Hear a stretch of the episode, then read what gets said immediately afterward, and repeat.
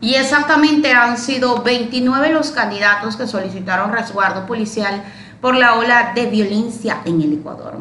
En Los Ríos, provincia mm, mm, bajo estado de sección, exactamente 14 candidatos han solicitado el resguardo policial. Desde el CNE, la policía y las Fuerzas Armadas están analizando acciones para garantizar la seguridad en la jornada electoral de este próximo 20 de agosto.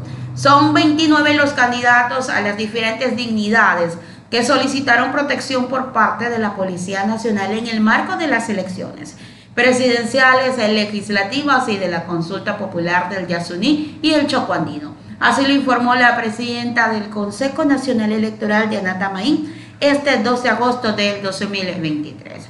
Durante la entrega de credenciales de votación a los integrantes de las Fuerzas Armadas, la presidenta del Consejo Nacional Electoral detalló que los 29 requerimientos, uno es de Imbabura, dos de Esmeraldas, dos de Chimborazo, 14 de Los Ríos, provincia y estado de excepción, tres solicitudes del Guayas, una del Oro y seis en Cañar.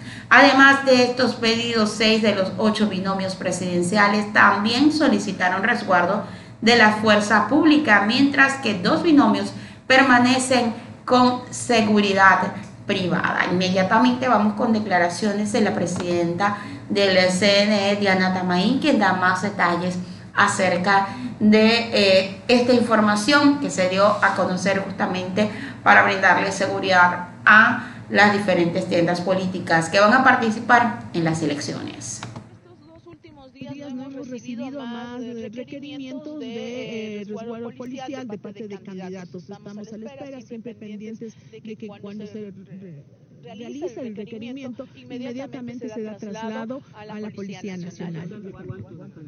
Me pasan por favor la información. ¿Y esto con quién tienen que coordinar el trámite de los requerimientos? Sí.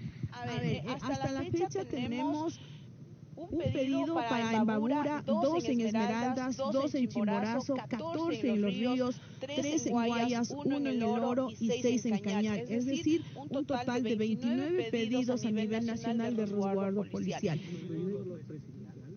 Aparte de esto, tenemos los binomios presidenciales que sí, seis de los, de los binomios este, tienen seguridad policial.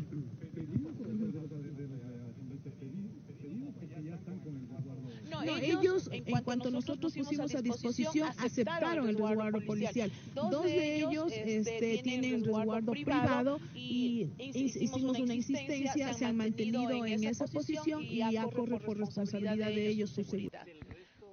Estos dos últimos días no hemos recibido más requerimientos de eh, resguardo. Declaraciones de la presidenta de la CNI, Diana Tamaín, justamente acerca de este tema donde se le está brindando resguardo policial a quienes lo soliciten al CNE, a los partidos políticos. Y es que los pedidos se extienden al CNE, sin embargo, la Policía Nacional es la institución encargada de evaluar el perfil o nivel de riesgo que tiene un determinado candidato para aceptar o no esta solicitud.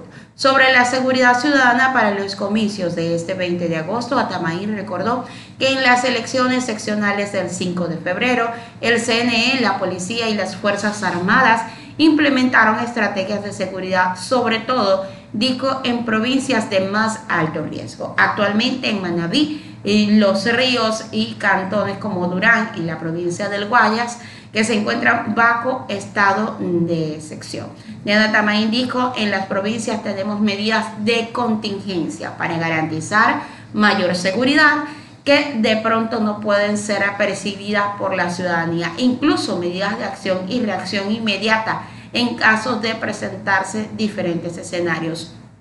Pero no ha sido necesario hacer el uso de estas estrategias, puntualizó la presidenta del CNE.